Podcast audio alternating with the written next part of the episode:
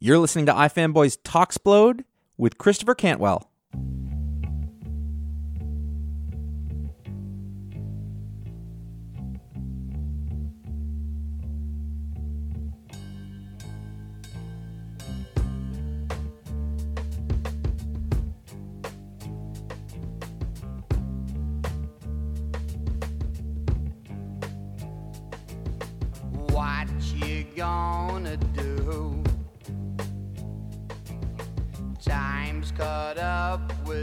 Hey, this is Josh Flanagan with iFanboy.com. Thanks to the patrons for unlocking these interview shows, The Talksplodes, uh, which was done quite some time ago. But it gives us a chance to talk to some really great creators about the comics they're making and some other stuff if they if they make other stuff. And today, our guest is Christopher Cantwell, who definitely makes other stuff as the co-creator and showrunner of uh, the the series *Halt and Catch Fire*, which was on AMC and is a big favorite of mine. He also moved over to comics, where he did several books with uh, Dark Horse, uh, *She Could Fly*, *Everything*, and, and *The Mask*, and now he's working at Marvel, uh, *Doctor Doom*, and *Iron Man* among those things.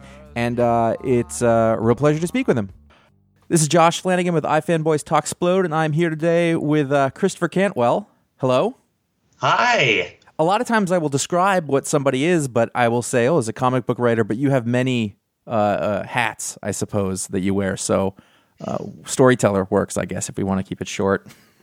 Yeah, sure. I mean, I, I, um, I don't know. I think I, I entered that sphere as a TV showrunner for a, a show called *Halt and Catch Fire* that was on AMC for four seasons. I ran that with my my partner in crime and my my brother in blood, uh, Christopher Rogers, also goes by Chris. Uh, we're affectionately referred to as the Chris's in the Hollywood industry, which makes us wretch.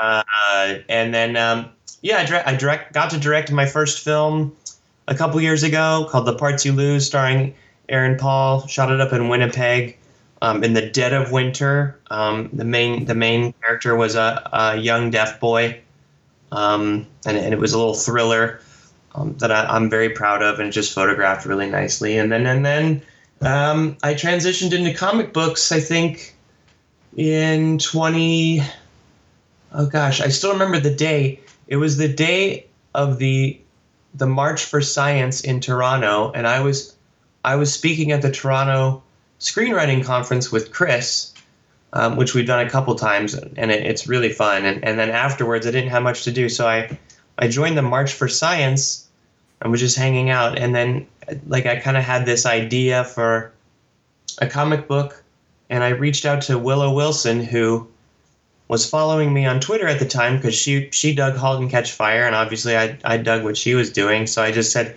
"Hey, how do you do this?" And then she she introduced me to you know Karen Berger, who is basically like indie comics god.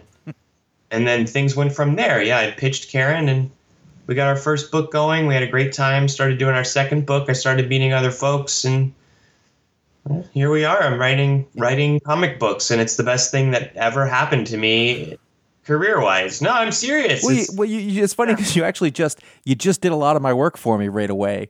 Because the first thing I was I was going to say is, you know, how does one go from you know you're running a show, you know, y- you make a movie, and I'm not saying comics is a downward step, but it is a, it is a different type of thing, and it's very normal to see people come in and say, "Oh, I love comics. I want to I want to you know do some projects." But you're doing several ongoing series at this point, um, and that's interesting. It is. I'm very lucky. I people always ask me. They're like, you know, what would you prefer? Would you, you know, TV or film or comic books? And I, I'd say like my diplomatic answer is, well, they're both they're both very different mediums, and uh, you know, each has its drawbacks and its advantages in terms of what you could do. But the real answer is comic books. Really? Um, a hundred percent. I I love it. Uh, you know, look, there's always a lot of money at stake with TV and movies, and and rightfully so. They you're you're trying to create, you're trying to recreate natural life, which it feels it, it feels like it's against God. You know, if there is one where it's like we're gonna recreate his naturalistic moments or her naturalistic moments you know so it requires like cables and lights and just the right sun and all this kind of stuff and it it really does feel like it is against the creator's purpose to try to recreate that. I think that comics it's a medium of, of, of interpretation, which is what's so beautiful about it. And uh, yeah, you know, I, my, my first series with Karen was something highly personal called She Could Fly. And it was based somewhat on my experiences of dealing with a very specific type of OCD called um, pure O or, or primarily obsessive compulsive disorder. So it's something that lives almost 99% in your head. And so, therefore, it's very easy to hide. And it was something I'd been dealing with since I was about 10 years old, and I'd have these severe episodes and just kind of fight through them. And it brings a, it brings a lot of shame with it in terms of what's going on with your brain because you're imagining all of this really messed up stuff and, and, and stuff you don't want to do. So it was the last thing I wanted to do was bring it up to my parents because I thought they'd put me away, you know, and, and I that that that leads to its own panic. And it wasn't until I was 35 and had finished the third season of *Halt and Catch Fire* that I finally I I just had this kind of breakdown and and came clean to my wife and then to my mental health care professionals. And you know that was a very healthy experience. And so Karen gravitating towards these personal stories and these unique ways into stories really responded to what I wanted to do. And obviously there's more sci-fi components to She Could Fly than than obviously than what happened to me. I never saw anybody flying through the sky, although that would have been awesome. Um, you know, we went out with that, and and and all of a sudden, I went from something that I had kept secret for 35 years to, you know, it having an ISBN number, and uh, and and people people would come up to me at conventions or write me, and people still do, and they say, "Man, I I have the same thing, and I've never seen anything about this and and and thank you. And and that to me was like that was the that was the the top for me. And and and then everything else has been you know just fun. Like i i always had weird stories in my head. Halt and catch fire is not necessarily a weird story. Mm-hmm. it's a story rooted in some personal connection. My dad was in computers in the 80s something I'm fascinated by. I get endlessly fascinated by things. Obviously, that's an OCD thing too. I'll go all the way down into details. But pairing with Chris Rogers was really the counterbalance to that. And we wrote the pilot for *Halt and Catch Fire. And it was really just a staff on TV. We were just marketing bums working at Disney together. And um, as good fortune would have it, we ended up with a show. So, I mean, you know, when I when I called, I mean, this is this sounds lame, but or not not lame. Sorry, I hate that word, but uh, you know, silly. That um, when I called Karen or, or Willow said this guy wants to talk to you, I'm not just some schmo, you know, hanging out.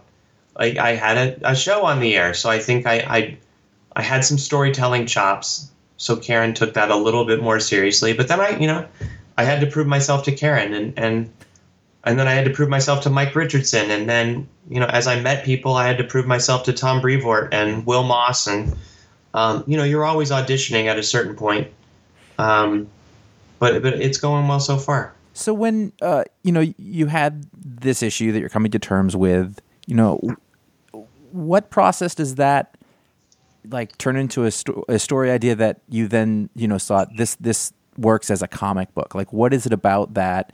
That you thought, well, that's the right medium for this thing, especially having, I assume, never written a comic book. No, and that that was one place where film and TV had helped me. I, was one of those weirdos who went to film school at SC but majored in screenwriting, which was a crazy thing. And you know, there's only 25 of us that year. This was in 2000, and I graduated in 2004. Um, but there's a couple parts of that, you know, where I had an idea that had been floating around in my head for 20 years about. Eh, maybe like 17 years at that point. I'd written it down when I was a sophomore. And the original idea was that, you know, those rotating fans, you know, those kind of old school rotating mm-hmm. fans put on your desk. My idea was that somebody figured out a way to, a woman figured out a way to jack one of those into her brain and control it and fly around. And so she became the flying woman.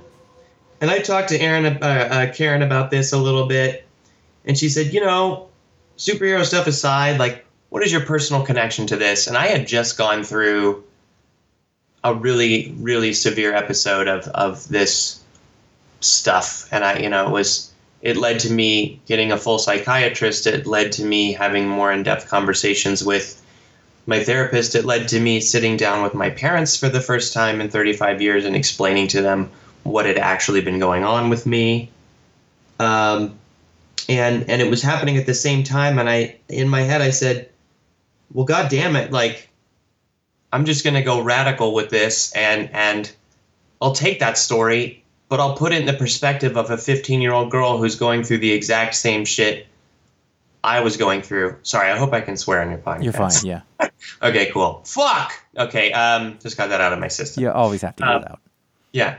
The the and what's cool about comic books with that story is that and this is what I I I was attracted to with comic books when I was a kid because I I read them in grade school and middle school and it really helped me with what I was going through because I could lose myself in it. I could lose myself in the endless detail of the world building and the characters and their powers and traits and origin stories and you know you can go forever and um, I could I could linger on panels in comic books and I still remember panels that were beautiful and I still remember panels that were disturbing where you couldn't stop staring at it. I remember the first time that I really saw Wolverine use his claws to like punch through somebody.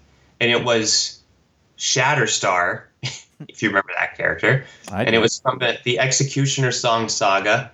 And he, he, they're fighting. I forgot why, but like it's like I think X Factor's there to stop them, and the X Men are like, you know, f you, and they get in a fight, and Wolverine like just hauls off and punches Shatterstar in the chest and it's incredibly drawn where it's Shatterstar's white coat, but you can see the three prongs sticking not out of the fabric but against the fabric, and you know that it's gone through his body. And I, I just remembered that sticking with me and going, holy shit. And and you can sit there and it's indelible in a way. It's on a piece of paper so you can stare at it and stare at it and stare at it. The same thing as, you know, with when I read the original Mask graphic novels by by you know, um, you know Doug Mahnke and John Arcudi and and and Mike. Um, there's certain images in there where you just stare at them, or there's certain images where, you know, like like Norman Osborn, um, um, or sorry, Harry Osborn dying in dying in bed in Spectacular 200.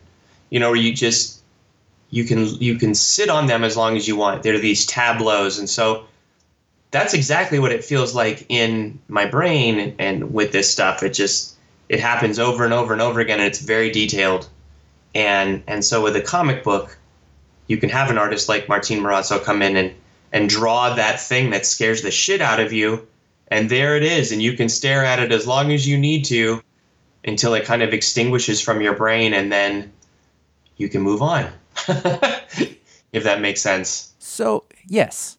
Um so when you're you're sort of translating these ideas if you like was there a challenge for you to sort of adapt to writing that a story for for a comic book? I know there's there's different things that happen where you know for example in a screenplay you can say you know he goes from here to there.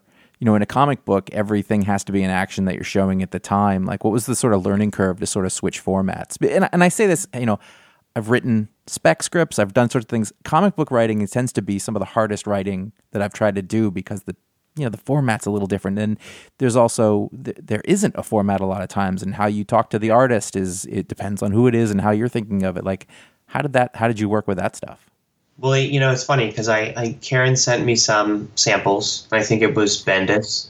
Also having your first editor be karen berger is uh right? It's, i mean it's both terrifying and really helpful.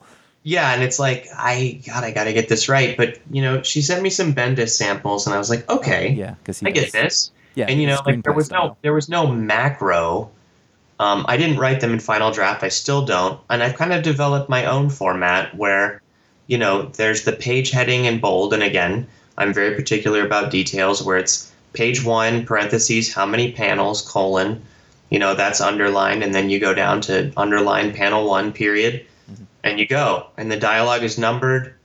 Um, you know, small font, little font, electric tail, second balloon from this character, that kind of stuff. I, I've I've learned to do that. I think in terms of the storytelling medium, you know, I've learned I've learned the importance of page turns Yeah. or the importance of like it's different if you go from like you know it's different if you go from page two which is going to be on your left side because one is opened up and you've got your ads or whatever on the or whatever or copy for your own book on the inside cover and then there's one and then you know the flip from one to two is big and then you've got um, but it, you've got two but like a movement from two to three isn't in my opinion as big a deal because the you know peripheral vision is catching what's going on on three.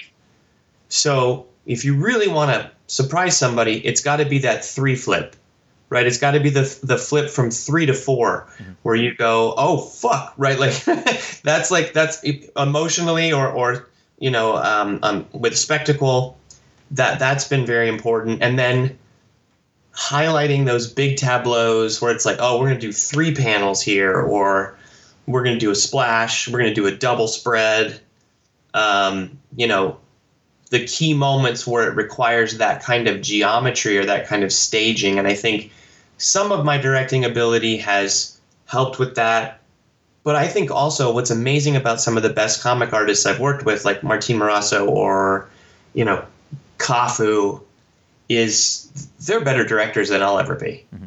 like like martin martin will read my description and then he'll throw the camera in an amazing place and I, i'm you know i colloquially say camera but it's like I know. I talk the same way.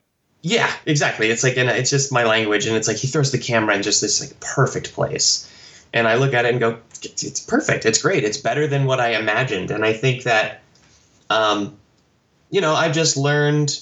I've trained my fingers with the tabs and the colons and the uh, underlines and this and that. I I tend to write very detailed scripts because I really want to paint the picture for the artist in the way that I'm able to, and then they can translate it however they want. I know other writers, you know, they do the Marvel method or they do like they totally trust the artist and they're like Galactus fucking blows them away and looks awesome. You know, and it's like and that works because you're working with somebody like you know um you know Jorge Fornes or something, right? Where it's like Batman drops him with the grappling hook and pulls him back up and drops him and picks him back up. Like I just got the Stranger Thing, uh, not Stranger Things, the the Str- uh, Strange Adventures director's cut of the first issue, and I'm always fascinated by that because I'm I'm amazed by Tom King's scripts and how lean they are, and how much trust. Actually, he was specifically the one that I was thinking of when you said that because I know that Yeah. he'll write, you know, big fight that looks cool, and then you know Mitch or Jorge will have to, you know, turn that into a thing. And a lot of artists appreciate Right, that, and like some don't. Don, Donny Cates, Donny Cates, you know, will do the same thing where it's like Donny Cates is doing like these insane moves that affect the entire Marvel universe irreparably, and it's like two sentences where it's like, you know, Null kills everything with two legs. you know you're just like, oh, okay, let's draw it. You know, it's kind of like it's the joke. This is a lame joke. I get oh shit, I said lame. I hate that word. I'm trying to get that word out of my my language, but The more you think Um, about it, the more it's not going away. I know, um, but it, you know, the the eighth of a page in a screenplay that says, you know, from Gone with the Wind that says Atlanta burns, right? And you're like, well, I, I guess we're I guess we're shooting that, you know, like, like, but my scripts, I mean, they go, they go pretty deep, like, you know, I, I just pulled one up where it's like, you know, the farthest reaches of space. This should look nothing like an ordinary sky, nor anything captured with an earthbound telescope. An immense and heavy cloak of blackness, dots of burning stars, sure, but also swells of vivid celestial gas stretching parsecs, the warping of light around exotic comets whose trajectories are altering the laws of physics as we know them. And it all should suggest complete silence. so, like, artists either love it or they hate it, right? Like, and I- they they're always kind enough to not tell me, but it's the only way I know how to write because I, as a screenwriter, I have to convey the entire thing. Do you think know- that that specificity comes from I mean, is that the way you've always written, or if, to me, it seems like if you're show running a TV show, for example, where there's so many different pieces and places that you have to stay in complete control of them. That's the sort that the sort of more flowy collaboration of comic books. You know, it's sort of a different thing, or, or is this just sort of how your your writing style works? I think I, I think what happens is in, in screenwriting, it, it's in, in comic books the way I the way I approach it is I'm I'm really trying to paint the scene in the first sequences. Mm-hmm. And so that once once we're in, then I can start to kind of shorthand it, not all the way, you know. Um, that makes sense. But just make it an interesting read. I'll even go back and do like the kind of interesting read pass on screenplays. But you know, screenplays screenplays are all about economy. Yeah, that's what. I'm saying. So with with comic book scripts, there's less of that. It's kind of like I'm going to drop a 40 page script on your desk for a 20 page issue for one guy to read. You have to read it. you know, it's like, um, and it, it's a place for me to really exercise some of that. But I, I really do it with the intention of here's what I see because there's no way to photograph this. Like, this is what I'm imagining. Go take it and and I always have that caveat of the scripts of like, dude, you read something and you're like, what? And just go do something else completely. As long as we can tell the same story, I'm good. It sounds like you. I mean, it sounds like you were a fairly prolific comic book reader when you were younger. I mean, have you been reading sort of regularly all through, or like did you go yeah, and come I, back? I, I have my original collection of comics here in LA. Um, a lot of them are in my son's room in the cardboard boxes, but I've started to move um, some of the more valuable issues to to me. You know, there's obviously ones where it's like, well, that aged well. Like you know, like Star Wars Dark Empire 2. It's like, I guess I'll save these. But like, I have my first comic book I ever got from my dad. We were on, we were going to Tyler, Texas to go camping, and I think it was on the way back. We stopped at a little convenience store, and he wanted to buy like beef jerky or pumpkin seeds or something. And I was looking at the racks, and there was a Spider Man, and, and he said, Do you want to get that? And I was like, Yeah. And so I bought a newsstand Marvel Tales featuring Spider Man um, he's punching rain in the face. And I read it like a zillion times, and I still have it.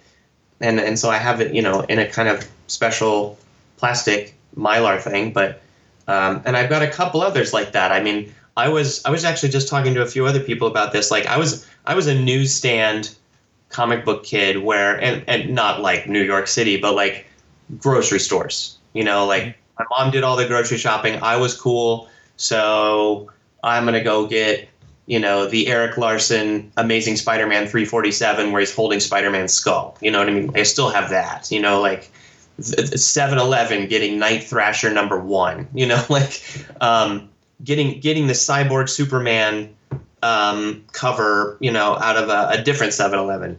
So like I, that's where I would pick them up. I mean, then I then I started to move to comic book stores I grew up in Texas, so we would go to Big Bob's Cards and Comics, R.I.P.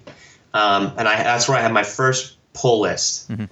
Um, you know, and it was it was Bone, it was Spawn, it was it was the Clone Saga. You know, for better or worse, it was um, mask trade paperbacks. It was um, a lot of that stuff that I just gravitated towards, and I was just always a Marvel kid. I just from the beginning. I, I love. There's some DC characters I just love, but I was just always a Marvel kid. So you know, I had that. There was that in Lone Star Comics, but I would go to Lone Star and you know, I remember I was at Lone Star in high school and that's when they relaunched they started doing ultimates and you know, but they also had like Star Wars figures, you know, like like the old ones that you could get, you know, secondhand and I just I love being in comic book stores. I feel so safe. I feel so happy in them to this day as you started to sort of think that you wanted to, uh, you know, make films or write screenplays, you know, did you think of comics in those same vein?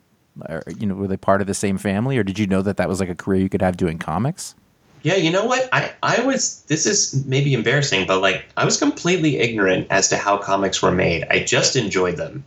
And I didn't realize that there was a writer and an artist and a colorist and an inker. I, I started to put those things together, but I never really, I never really understood that like Fabian Nicieza could come in and like write something, and then somebody else like Rob Liefeld comes in and draws it. Like that, that was new to me, and within a few months of discovering that or really putting the pieces together, I said, well, why can't I? Why can't I write comic? That would be interesting. And then that's how this idea came to be that I brought to Karen. Um, but yeah, when I was a kid, I was completely ignorant of it. I, it. It's so funny because by that point, I knew, I knew the screenwriter, I knew the director, I mm-hmm. knew the editor, I knew the cinematographer, I knew what those parts were. But with comics, it was just this thing I loved, and I just read the stories. Did you know like creator names? You're like, oh, John Byrne drew this. This is great. Or or I knew no, no, like that's the thing. Like I, right. I and what's funny, right, is like now I can go back and go, oh, like, oh man, like that '80s Bob Layton Iron Man armor is like choice, you know. Or I knew Jeff Smith. I knew some of the indie people, right, where it was like, this is this guy's book and he's putting it out. Um, you know, but even the mask is like I didn't, I wasn't paying attention to Arcudi and Mahnke. I was like just reading it, I, and I didn't, I don't know why, and I just never, um, I never put it together. But now, I mean, yeah, I've got thousands of opinions on all those, all those. I, I love the thing where you go back and you apply the knowledge that maybe you have now about the craft to Right. stuff when you read as a kid, and and the, then the the stuff that really you know stands out. You you realize why, and it's kind of it's kind of cool. Like wow, I, I really like this. I didn't know why, but now I see this is the same kind of thing I like now, or or, or even vice versa, which is a little Right. little bad. Oh, these were terrible, but you know, but it works both ways. I had the I had the pleasure of meeting Marc DeMatteis, J.M. DeMatteis. Um, we got to have dinner because he's good friends with Karen, so like I got invited, and he was a big *Halt and Catch Fire* fan, which was awesome for me. Um, but then, I mean, I'm you're sitting with J.M. DeMatteis, and it's like I'm immediately flashing back to. I briefly had that subscription service where like Marvel would mail order you books, and I got I got Spectacular 200 that way, and like seeing Mark in person, it was like all I could see was that foil cover.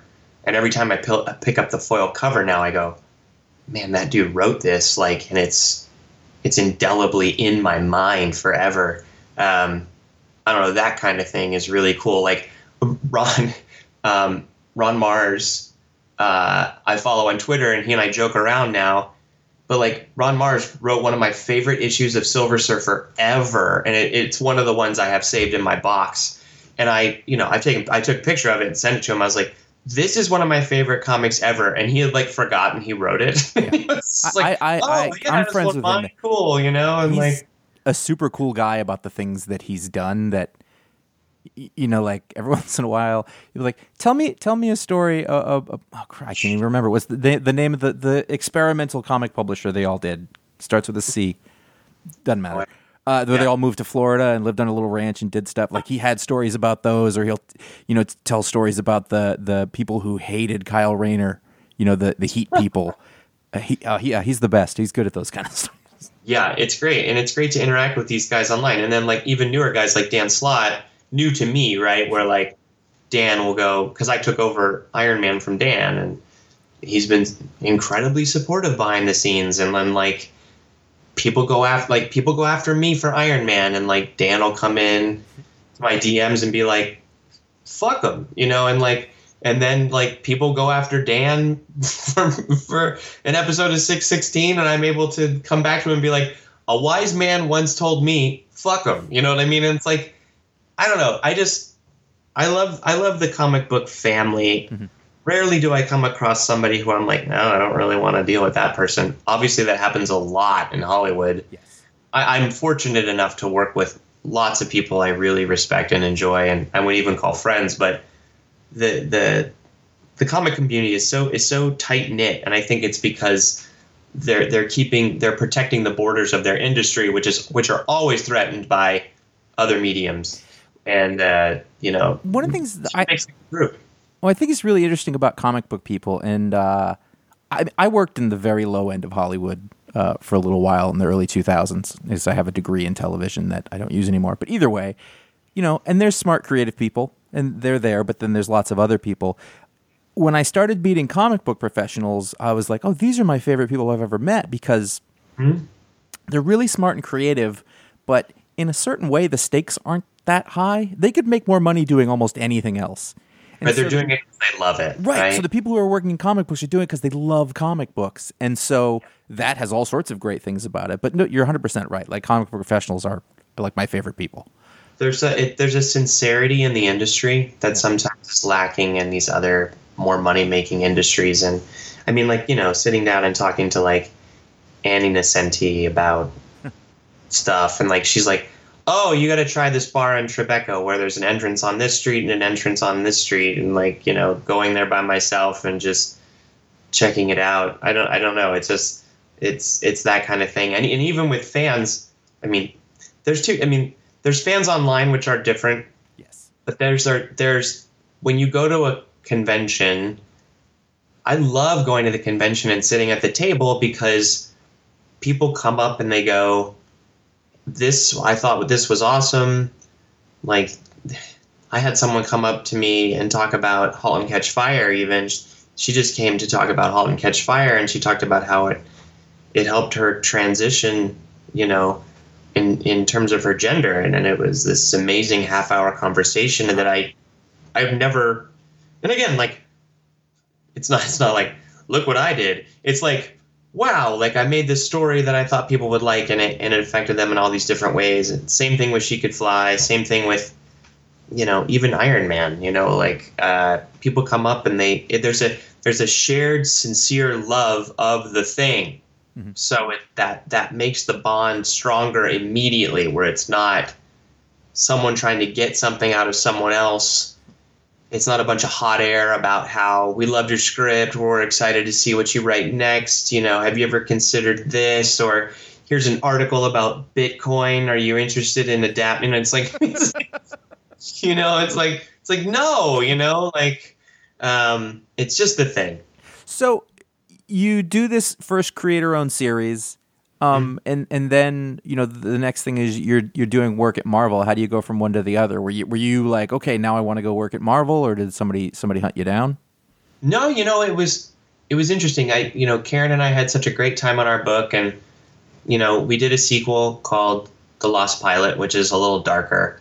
Um, and I, I, I learned a lot on She Could Fly. I learned about my tendencies to cram in a lot of plot or have scope creep on stuff.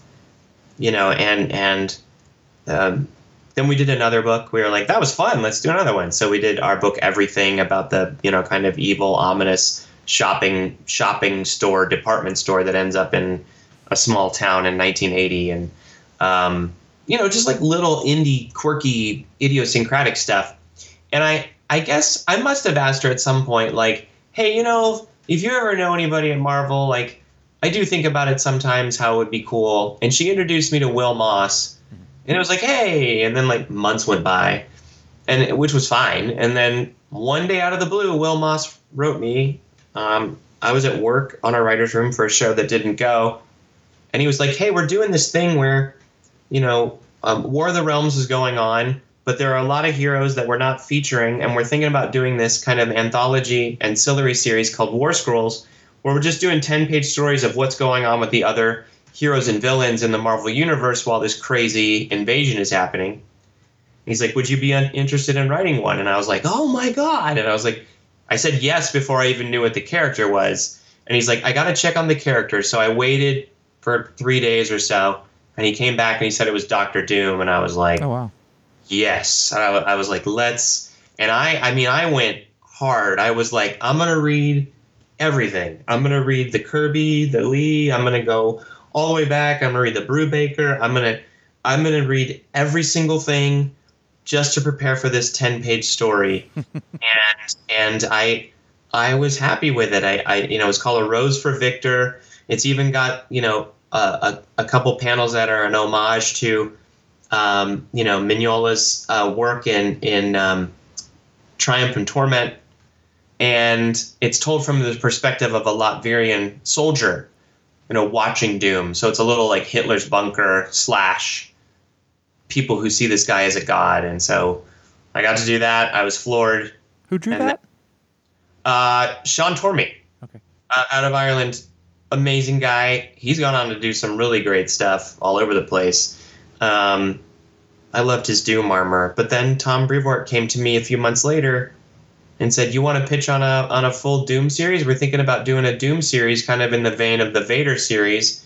You know, we think that he's got legs enough to do something like that." And I said, "Yes," and I killed myself putting that pitch together.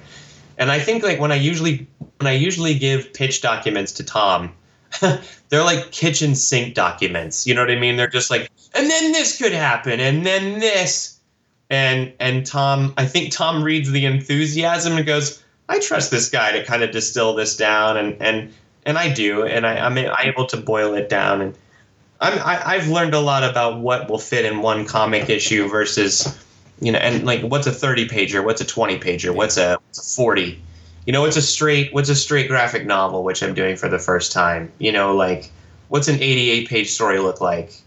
And, um, you it's know, one of those things that people who don't necessarily come up in comics struggle with, and I think it was one of the things that, that stood out um, as I've you know as I've been reading your work for a while. Is like, oh, this is this reads like a comic book. There's not too much dialogue in each panel. There's not you know whichever the pacing is you know correct for a comic book, and that's that's very adaptable because a lot of people can't do that. Some, some Well, it's a- yeah. can't.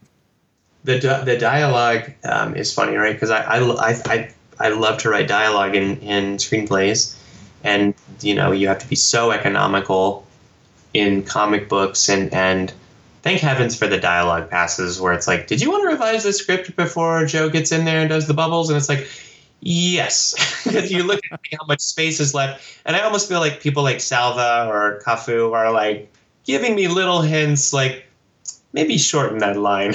And so i can go in there and and convey the same thing and and and distill it down even more i, I just looked at the lettering for iron man issue six and I, I was really proud of it because there are several pages where there's just nothing That's the best. yeah or like you know and then you know the just a single vo box with one word and i'm like i was like yes Oh yeah, you you're know in it. That's that's totally the right, yeah, right way Jo- to go. like and then Joe is just he's dropping the boxes in the bubbles like just in the right place and like kind of burying the sound effects in the background where you're like this is this is this is weighty. Like mm-hmm. Jo- like that's when you see a letterer's work when you're like man, that's the exact right place to put that. Joe Caramagna's on that. Yes, Okay. yes. Yeah, and I've worked with other great letters too, like Steve Wands and stuff, and and you know they lay it in and and it and it, and it helps bring the story to life. And and sometimes you know you look at a bubble and you go, that's way too much. I just blocked out a bunch of art. Like, let's pull it back. Plus, he's can, gonna love you because he's getting his page rate. There's less stuff on there. It's just about Mhm. keeping everybody on your side. Mm-hmm. exactly. So, Yeah. so actually, you, you kind of ended up with Doctor Doom a little bit by chance. You know, so did- you know, as you were sort of reading everything that was ever, you know, div, you know, div, written about him and doing all those Yeah, stories yeah. and stuff. So, when they came to you with a larger series, did you have an idea about it pretty quickly? Um, for Doom, I mean, I, I went immediately for Doom. Doom is great because he can be arch, he can be completely not self-aware, he can be funny for that reason.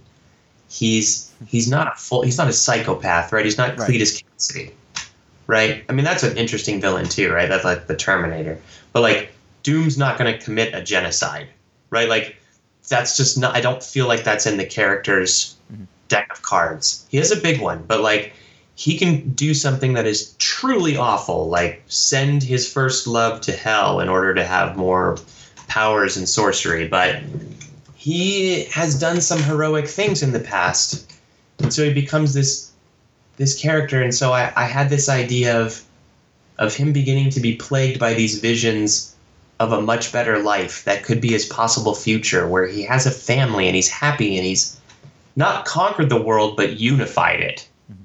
and like how much that would mess with him. And then at the same time, you know, I wanted to do some geopolitical stuff because he's a he's a he's a the leader of a nation.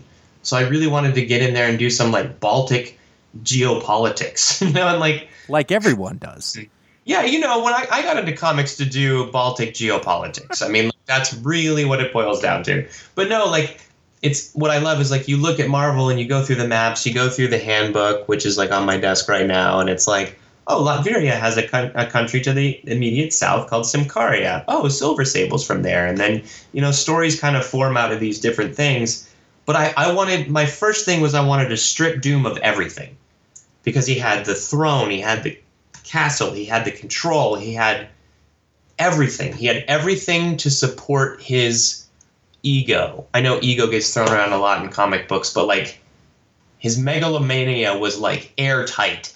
And so to strip him of all of that, like I think the first idea, I think the first image that came to my head when it when it when I was pitching on the Doom story was Doom in an old mask that was kind of rusted, and he's in a green hoodie as opposed to a cape and cowl. Like he's in a green hoodie with his hands in his pockets.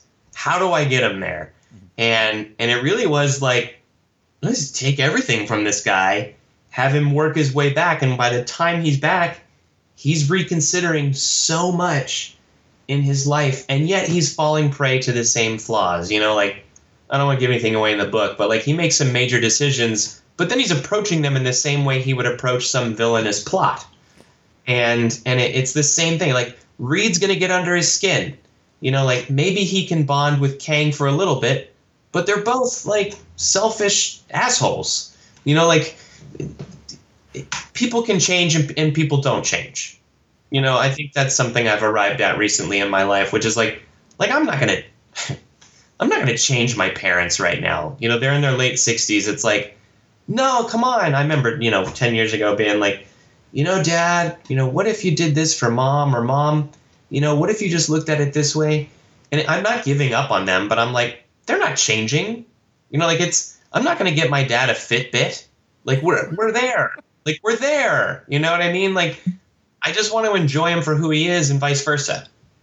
So I don't know. Like for me, for me, Doom was like that in terms of, man, let's watch him go through some radical change, but still be Victor Von Doom.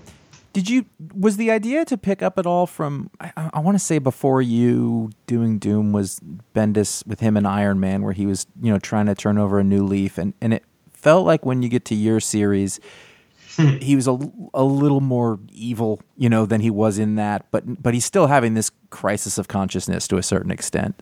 Were you Yeah, off that or was that just semi related? Invincible Iron Man is an incredible story, and what I think, what I think Invincible Iron Man is, is like, to me, that's not Doom becoming Iron Man. That's Iron Man becoming Doom. Where it's, I feel like Victor just brings Doom into the concept of Iron Man, which is great. But I, I, I wanted to start my story with him parked a little bit on the sidelines in terms of world events, Yeah. and to see how that would rankle him and how he would have all these opinions about these major things going on that maybe he's mad that he was left out of the planning of.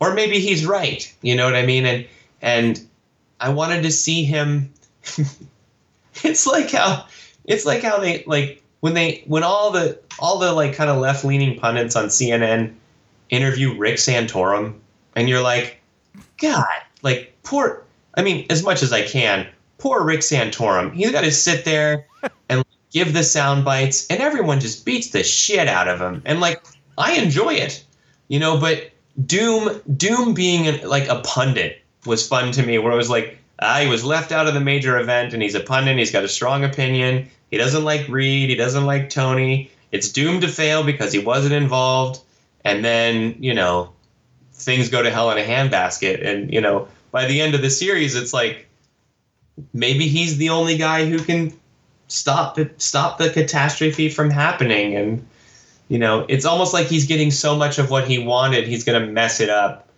because he, he doom trips over his own metal boots a lot so th- this this I guess leads me to, and I will say I, I've thoroughly enjoyed the series. When when Kang showed up at the beginning and he had his feet on the desk, I was like, that's just fantastic. And then the, and I think it was the last issue that came out.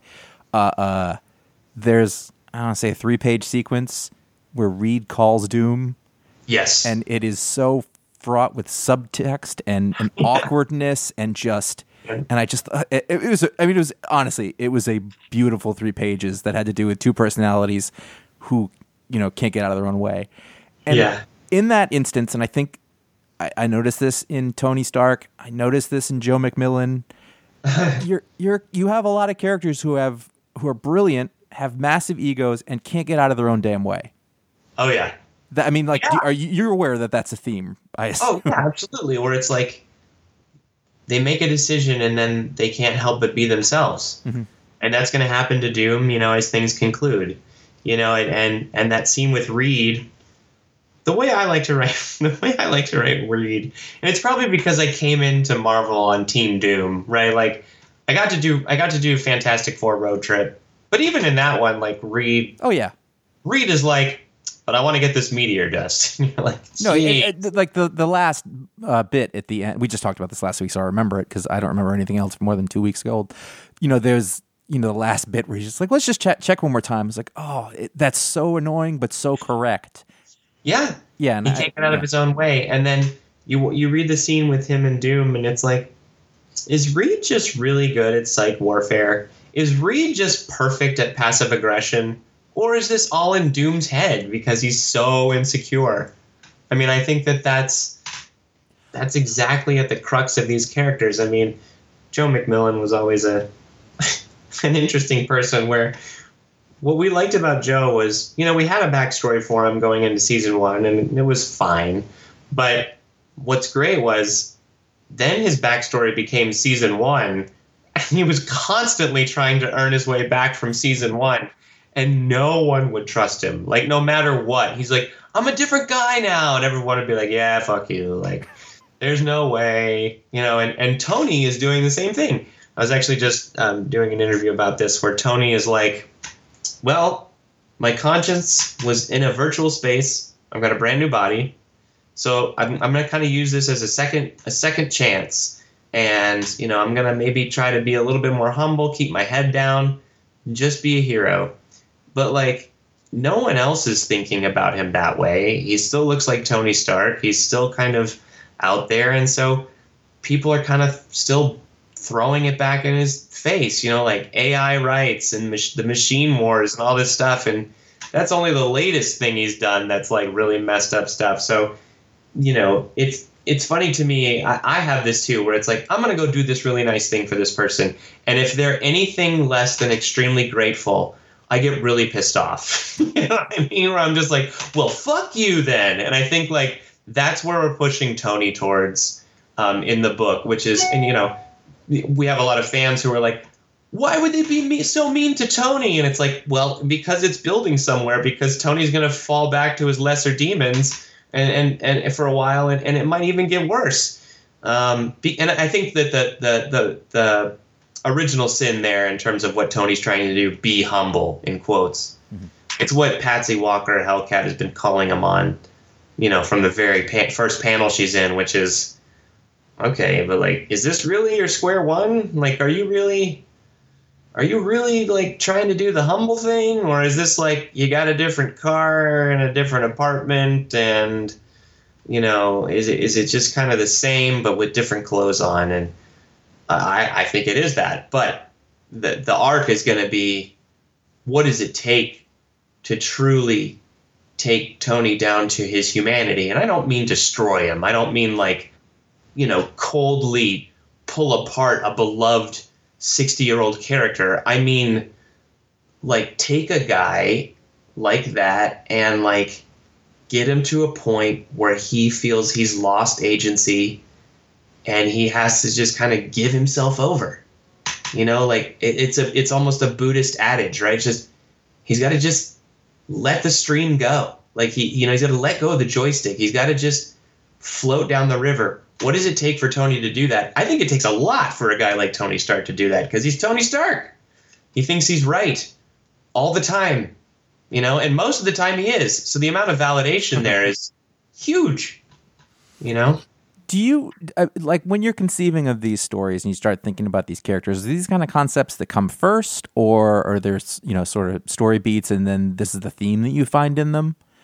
Because I I guess what I'm kind of getting at too is kind of you know it's one thing to sort of talk about these characters in an overarching way, but a lot of the way that people experience comic books is that you know these guys fight this and there's an explosion and there's something or other, and while the stuff you're talking about goes on in the background, and most of the best comics have that in mind, it's not mm-hmm. always the foremost thing. I, I Yeah, had a I- question in there somewhere. Yeah, no, I get you. I, I think I'll, it's kind of coming to me in in different pieces. It's like on one hand, I'm looking at Tony Stark and I'm going, okay, okay, here we got like a white billionaire playboy. How, how do we feel about those types of dudes right now? Well, maybe not that great, right? There's a, there's a lot of ambivalence around that kind of person. And I think Tony is smart enough to be aware of that, to maybe try to change that public image. You know, then I'm thinking about that Bob Layton armor. You know, the the the, the poster when I walk into the comic book store and be like, you know, I wasn't a huge Iron Man reader, but like you see that Bob Layton armor and you're like, that is that is an icon. That is something that transcends. And and you know, then then I get the privilege of starting to work with Alex Ross and then Cafu, and it's like, what do I love about this armor? What what helps me? And and I, you know, I, have read, you know, I, I follow enough comic book artists and stuff online where the, I think the common answer is who's your who's your least favorite character to draw, and the answer a lot of the times is Iron Man, um, because he has an expressionless face, and you can't see his eyes, and back in the day, the armor would actually the his facial armor would actually reflect expressions. Like I I didn't want to go that far with you it. See I those mean, eyes through the slits. to, to be to be honest, I kind of did.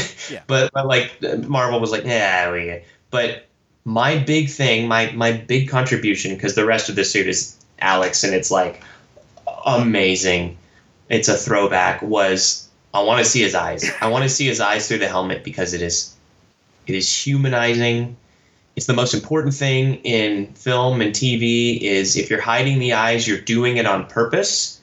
If you're showing the eyes, it's it's telling you something. You know, you you drop the you drop the balloon light and you put the single white pin in one eye of a character and it and it can just give you a whole story. And so if we can see Tony's eyes, that's that's it. We've got it. We've got we've got a dude. We've got the man in the Iron Man, you know, and like that that to me was was really important. So, you know, it was it was kind of the social context, it was the armor, and then I always it, it's funny. I think of, you know, who's the big bad, why, you know, and, and then there's this kind of wonderful. I'm not a huge wrestling fan, but there's a wrestling component to comics. Sure. There's the, there's the heel turn. There's the surprise visit by Unicorn. There's you know, oh, it's a tag team match between you know Blizzard and Controller and and and Unicorn and and here comes you know Korvac and and now now look at Korvac after after this battle and like all of this stuff and for me at least I want to I want to see a match you know and I, I not not all the time. And I, I think that Tom King did this really well with Batman where it wasn't all the time but like and sometimes I get knocked for it too where it's like well do we really need the he tears apart a jet in the middle of the air and it's like well yeah but you want to see it's a superhero book so like I, I want to I want to I want to try to get a match in there where it, but but do a twist on it where it's like he's fighting absorbing man and they don't know why because they're both prisoners of arcade. Or you know cardiac is angry at the healthcare system. You know like like those types of things that at once feel classic but then have like a new bent on them. So uh, let me go back actually uh, a little to the to the more beginning. Now it is my understanding because I uh, am reading a little before I talk to you to f- understand things. You were working in was it like marketing or social media when you when you sold Halt and Catch Fire as a as a series? Like like so how do you go from one to you know one to the other? I know you had your your writing partner and and you know Well, it was a sec- circuitous route where, you know, you know, you graduate with a television degree or a Uh-huh. screenwriting degree, and you go, well, uh, I guess I'll become an assistant. I was an assistant for six months. I got paid under the table. My boss was a horrible human being. I'm with I you. imagine, I imagined the murder suicide every day where I would run at him from the door of his office and tackle him through the glass window behind him. And we would fall the six stories and smash through the roof of his shitty BMW. I just thought that would be incredible. But like, Wait, wait. Yeah. No, you don't have to tell me. I, I don't care about who it is. But like, was this a producer who was working? Was it somebody who had Eric? Because what I'm comparing to is this: I had an interview once. I was a PA for a while, and I worked on shitty shows or whatever. I had an interview once, and it was in this like little bungalow somewhere on the Universal lot, and it was the guy who had created the Equalizer, and this was a long time after that was off the air, and it was this dank little horrible room, and they were telling me all this stuff, and I just thought I don't want to be here. So did you take one of those jobs? it was it was the first job I could find. You know, it was on a job board, and it was, you know, I went in, I got an interview, and he said, you know, I'll pay you, I'll pay you five hundred dollars under the table a week. Um, you know, and he would really, he would literally count out the bills. He was a manager, producer in a way that he had one like blue chip client, a guy that had followed him from Endeavor you know, in his heyday. This, you know, he was a big spec sale guy in the 80s and 90s when that was a thing. And he had this one guy who was the most ex- the most expensive non-produced writer in Hollywood at this point, and this was in 2004. And um, he just rode this guy, and like they there was one project in development, um, you know, that was sold as a sequel to something and there was all these conversations about who was going to be in it and who was attached to it. And it eventually came out and it was one of the i'll try to say this without names. It was one of the biggest comedy bombs ever. And it was very expensive and it caused the director to leave not just hollywood but most of society for a while and then reflect on his life and write a book about it and if you did a little digging, you could probably figure out at least who the writer was and the director. Um, but you know, then it was then from there it was like I'm tutoring the SAT. Now I'm working at a bike shop. I'm stripping down Schwinn bikes. Um, I'm I'm studying clowning with a 75 year old master clown in a barn in Vermont. I'm almost joining the circus. I'm What was your plan? Were you, I'm, were, were you? I mean, was you you had a your screenwriting degree? You know, were you was that you wanted to watch? You wanted to write movies? You wanted to direct movies, or or I wanted to write and direct something I, I wrote. Okay. you know, that's and I, I, I haven't done that yet and maybe it's closer on the horizon these days but um, yeah that's what i wanted to do. I, I, I would write spec scripts. I started writing spec scripts when i was 16 i'd write one i'd finish it and then i'd write another one. And i actually started doing that because the summers were, were when my mind would be idle and it it would be I would go, I would be in danger of having um, some you know serious OCD episodes. So I, I remember early one summer, probably before I got a car, and um, buying the Screenwriter's Bible at Barnes and Noble, and and reading it and going, okay, I can do this, like a blueprint, uh, you know, page one, and just like writing a screenplay. And I still have that. You and then I think I want to say you're a little bit younger than me. So if you graduated in 2004, I graduated in 2000. When you were a kid, how did you come like, you know, the internet kind of a thing? Like, how did you understand, you know, what what a screenplay or what was? How like how did you get to that as a, a goal? Because I just know when I was 16, I just didn't understand it or know it. I wish I'd found that earlier. I guess. I mean, like, I we had the internet. My dad was a big computer guy. We had America Online. We had all that stuff. But like, I think for me, um, I, I IMDb started, Okay. and it was like, oh, who's this person? They wrote this, and they wrote this. Like, oh, who's Kevin Jarre? Holy shit, he wrote Tombstone and Glory, and he also did a lot of heroin. Like, it's like, but like two masterpiece screenplays where you're like, fuck, Kevin Jarre script, like.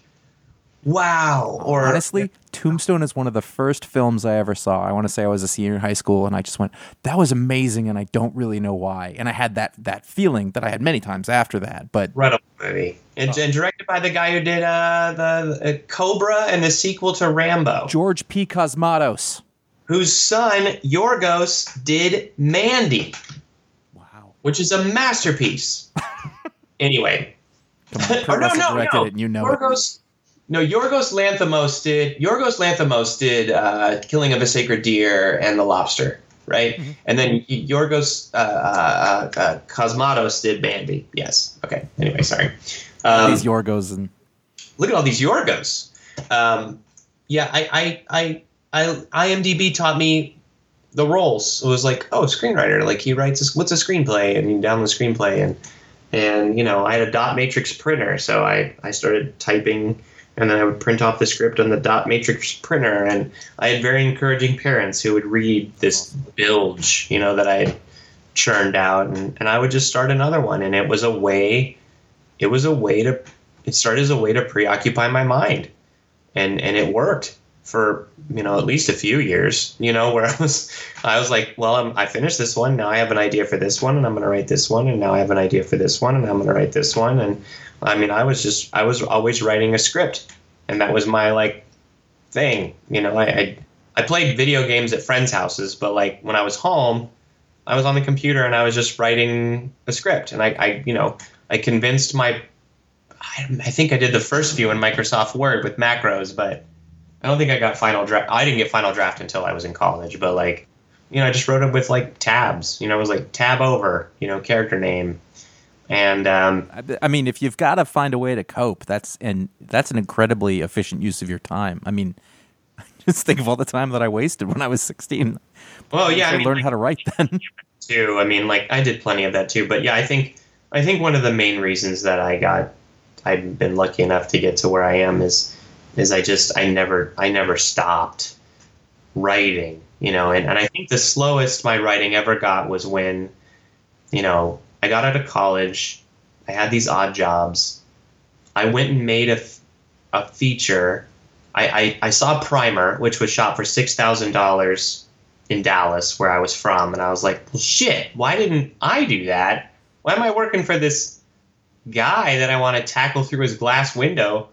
Why don't we leave and make a movie? And of course, we left and made a movie and knew nothing about lenses and you know, um, you know, shot it in Texas over five weeks, and you know, uh, Beck Bennett was in it, who's on SNL now, because uh, we went to college with him, and you know, Zoe Jarman was in it, who's now a writer, and we had a fun time, and it was a weird movie, but you know, it didn't go anywhere. But from there, we had all this equipment, started making short films. YouTube appeared right around that time in 2004. It was an easier way to share our little short films with people.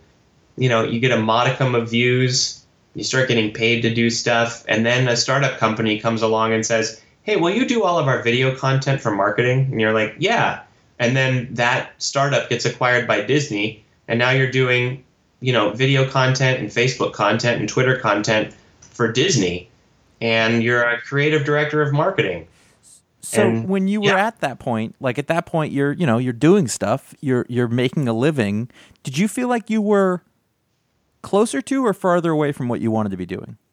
I was definitely, I was definitely farther away. Like I worked my way up at Disney. I was there for three years, and you know I got up senior enough in terms of being the head of the creative department, where and it was still skunk works and fun, and you know we weren't on the Disney lot, so we could you know do weird shit. But, um, you know I had a six figure job, and it was it was you know comfortable and. Um, you know, I had hired my writing partner. He had just come out of magazines because Condé Nast had collapsed on the West Coast. And he was doing the Facebook programming, and I was doing a lot of the high concept video stuff for Pixar and the parks, um, along with my team. And you know, I got engaged, and was like, "All right, I'm all right, I'm I guess I'm, I guess I'm doing this." And and that's when my writing really slowed down, and almost ground to a halt. I was like, "I'm." I guess I'm doing this. And and then wow, August of 2010, my this my partner said, "Let's get a beer downtown. I'm in your area." So we did. Started talking about writing. He had done the UCLA program. I had done USC. He was really into TV pilots. I'd always been a feature guy.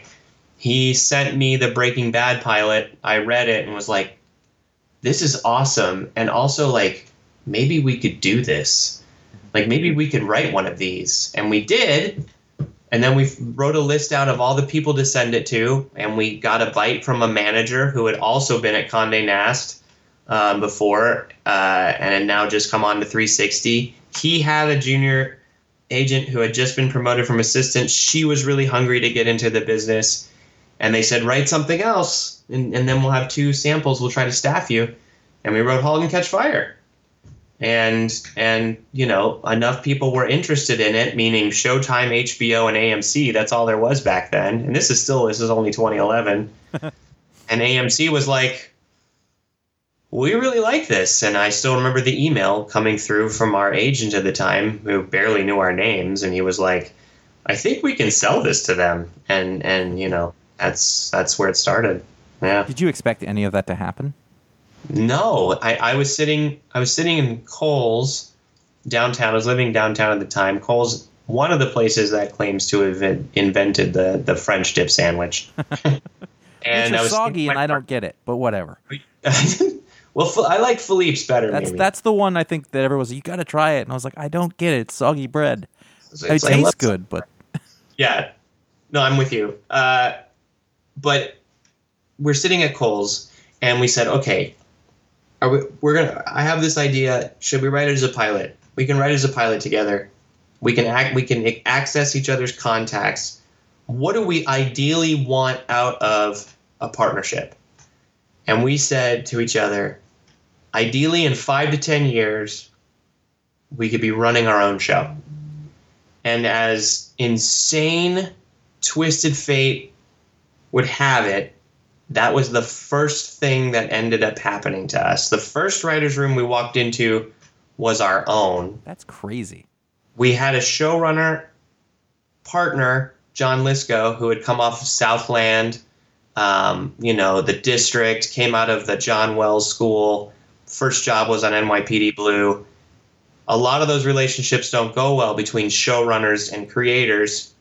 And John was such an incredible mentor, so transparent, and he was all about making the best version of what Chris and I had envisioned.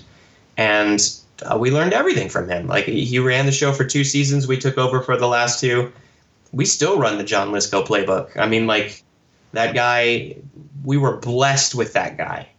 And we were we were blessed with the opportunity, and then we were blessed with the right showrunner, and then we we we we we threw darts at a cast, and we got like Mackenzie Davis and Lee Pace and Scoot McNairy and like Kerry Bishé and you know it was like and and Toby Huss. We got like an incredible ensemble, and we we wrote a first season. We probably didn't find what the show was until end of episode five, beginning of six, and the network took another chance on us, and we kind of went, "Here's what's working. Here's what's not. Let's reshuffle the deck," and you know that became the show. And I still, I swear to God, that if we had pitched the show that *Halt and Catch Fire* became, there is no way on earth and I say this with respect for the executives that I still know, there's no way on earth they would have bought that show.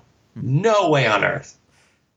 I, I think it's it's I, I like the show a lot. I I like I'm I'm a big fan, and I actually had tried to watch it. I think originally when it first came on, and I didn't quite get it, and so I came back later, and then so by the time that the series was still airing, I watched sort of as the final ones came out, and it really is one of those things where when it starts to develop what it's into, you know, what it becomes, there's an incredible momentum. I, I, st- I think that I tell people that the, the finale is it's one of the most crushing endings, you know, in a way because the characters are so strong all the way through, um, and that I don't know. I'm just complimenting you, but uh, like I, I think it worked really well in that way. I guess what I'm kind of wondering is, you know, you came on with you know, more or less no experience. Like, how long is it before you, you know, you feel, oh, we know what we're doing, or you know, like, how bad is imposter syndrome at that point? It's huge. Yeah. I mean, like, you're in a writer's room and it's like, okay, here's a guy that wrote on Sopranos and ER. Here's a guy that wrote on Deadwood. Here's a woman who wrote on Mad Men. Um, and you're going home going, what, what am I doing here? Mhm. This is stupid. And, and then you get to production and you're like, I don't even know where to stand. What's, what's happening? You know, like, um, you're auditioning actors and you're like, I, I think she's good. Um, you know, and, and it was John that kind of brought us through it. And I think, I think when we were given the second chance and to do season two, that's we started to write from what we wanted to write. And and then it started to just kind of feel natural. And and then we you know as we worked through season two i had put up enough kind of psychological sandbags to protect me from the process and not taking everything in personally and you know emotionally that it, it we, we kind of codified it as a, a job and and a job that we were extremely invested in but but that happened and then john peeled off to go do animal kingdom and um, you know we went into three and it the hilarious thing was that none of the writers were able to come back Really? so we had to completely rebuild the room on our own, and somehow we built another incredible room. And we were just so lucky. I will say that's one thing I will take credit for is that Chris and I pride ourselves on running a very humane, very warm writer's room. We don't go late. We don't start super early. We don't, there's no bad ideas. There's no one upsmanship. There's no yelling. There's no. It's I, just. I was gonna say like I don't know you very well, and people in Hollywood are uh, uh, you know able to put on a face, but you do not have the air of menace that I often associate with you know the the egomaniacal because you know like I. I had I had written specs, I had done stuff, and I eventually I ultimately decided that like I think I probably have the talent, but I don't have the temperament for this thing. And a lot of that has to do with my wife worked on on sitcoms in the in the, as a writer's assistant in the room and stuff, and and you know, is just a haul all the time. And I thought I don't think I'm built for that.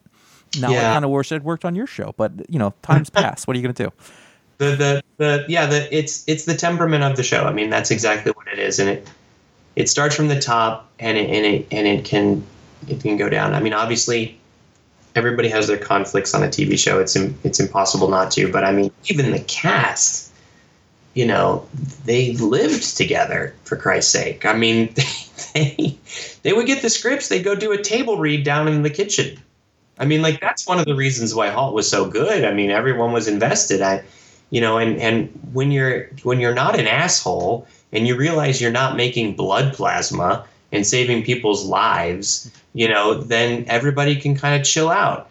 You know, did I did I have tiffs with certain cast members once in a while? Sure. Did we make up? Absolutely. Did I throw a headset once? Of course I did. You know, you know, like did I get was it did I ever scream on a phone call? Sure, but like again, it was it was the exception to the rule. I think as an executive producer, you have to do that sometimes. At some point, like somebody to scream on pushes the you phone. far enough where you're like, "What in the living fuck are we talking about?" Like, and like that that when you do that sparingly, I think it's more effective because people are like, "Shit, we pissed off Cantwell and Rogers. Like, what did we do wrong?" Um, and I, I think that, but but but most of the time, it's like, try not to take it home with you. Um, you know, the days can be physically damaging. I'm on a show right now, and and and you know, emotionally you're spent by the end of the day. I am and and you got a lot of cooks in the kitchen. You got a lot of people to please. You got a lot of things that you got to get done by a certain time. We're living in a time of shooting tv during covid i mean it, it's um Are you it- you're on it- Paper Girls now? Is that right? The, yeah so we're running paper girls with it's chris and i and we're running it with steph folsom who sold the original pitch with brian k vaughan so my comic comics and tv have melded Yeah. um, and it, you know it's it's three showrunners. It's Steph and Chris and me, and I, I think we've we've found a groove. Um, we've kind of found a, a a language with which to talk to each other, but you know, not every producer is different. Um, not every studio is different. Not every network. It, um, there are lots of similarities. Um, there are a lot of decisions made out of fear. I'm not saying that as for Paper Girls. I'm saying that as the TV industry. That happened on Halt, right? Which is just like there's fear here. There's a healthy amount of fear here, either either over someone's job or how something's going to tank, or it's going to be the wrong move, and and it's going to be their ass. And and the truth is, it's going to be my ass as the showrunner. But like, it's hard to it's hard to.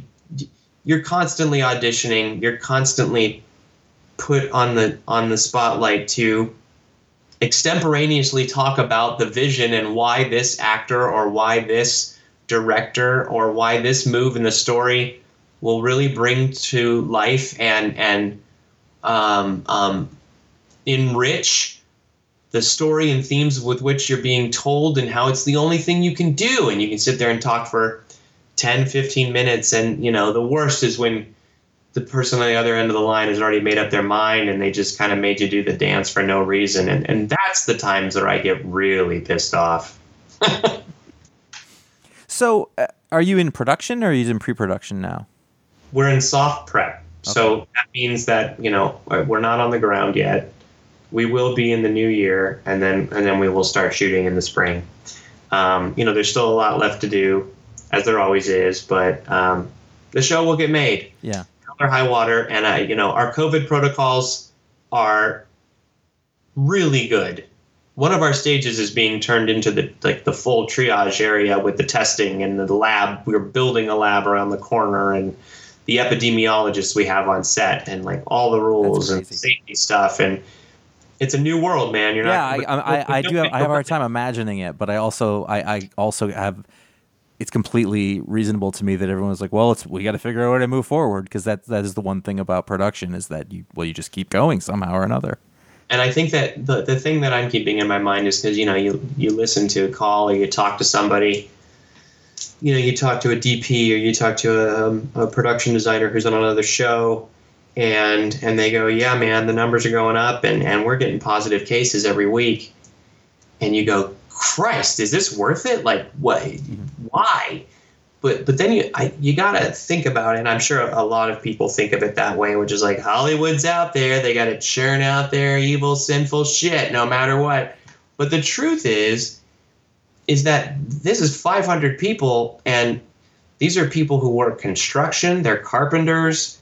Um, they're electricians. They're licensed, unionized electricians. This is where they work, and this is how they do their work. And if they don't get that job, they're they're shit out of luck. And and there's responsibility to to all those people. I mean, th- there is a level of risk that we obviously have to accept at this point in order to continue to work. And I don't mean work like let's make the best TV show and win a gold statue. I mean like let's keep all these people employed, including ourselves, because we need to do that, especially at a time when it's very difficult to to have that job. Mm-hmm. And so to be able to be the person who puts up the drywall in the production department or an art director who's, you know, sketching something or a storyboarder, it's like follow the protocols and cross your fingers and and hope for the best, you know. So uh, let- well, I begin to wrap this up here. I, I guess my other thing that I keep thinking about is you are so you- you're doing a show, you're doing ongoing comic books, you have a family. How are you doing when juggling all this stuff? Because it's a lot. That's a that's a lot of hours. I think I took on one too many comic books. Yeah. I do. I, I kind of went hard in 2019, um, or sorry, 2020, because of the Nobody pandemic. knows what day it is. Know. I was like, what's going to happen with Paper Girls? Is coming back? What's going on? You know, Doom stopped. And I started to really reach out and be like, man, I really want to just put my tendrils into comic books. And, you know, I got I got pitches going at, at a couple indie places, books that are happening, you know, all over the place. Um, miniseries ongoing. Um, Iron Man is obviously still a number one priority. Doom's Doom's wrapped up, but you know Marvel came at me with um, something else, a miniseries that that I'm, I've got to get going here, and, and it it's hard to say no to comic books, especially ones that are your ideas.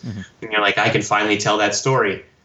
But I have a special calendar that I break out and know, like, okay, in between, I can be writing I can be writing this issue of such and such. I can be breaking this issue of Iron Man. Um, and again, it's a job that requires me and a computer um, and an email access. It's not. It's not a film. It's not a TV thing. And you know, the movie or the uh, sorry, the, the the TV series. It's like an aircraft carrier at a certain point. Like it's going. You know, like we'll revise scripts. We'll we'll do this and that. We'll hire department heads, but but it's happening. You know, and then you've got I've got projects in development where there's a, a movie down the road with some people attached that I might actually get to direct. But there's windows of availability. There's all kinds of stuff. You get new ideas. You're like, maybe I should pitch this to somebody just to, you know, sell it, get some money, write it, you know. And I don't mean that in a craven way. I mean that in a like, maybe this. So I, I'm I'm someone who tends to keep a lot of irons in the fire. Otherwise, I get really antsy. Yeah. I, I think if I didn't have comic books, I think I'd be having a hell of a time right now, just um, emotionally, with um, with work, and then also with the state of the world. I can understand that for sure. Yeah. Well, thanks so much for talking with me. This was this was really fun, and uh, I'm glad I got to chat, get to know you a little bit. And uh, Yeah, likewise. This was a lot of fun. Thanks for thanks for having me on. no, no problem at all. Um, I, I, mean, I, I, I'm there's nothing like coming out that. Is there anything coming out you want to pitch, promote? Sure. Yeah. What do you Yeah, got? no, I, I would love to. I don't want some of my smaller stuff to get lost. Obviously, Iron Man number four comes out next Wednesday, uh, which is exciting.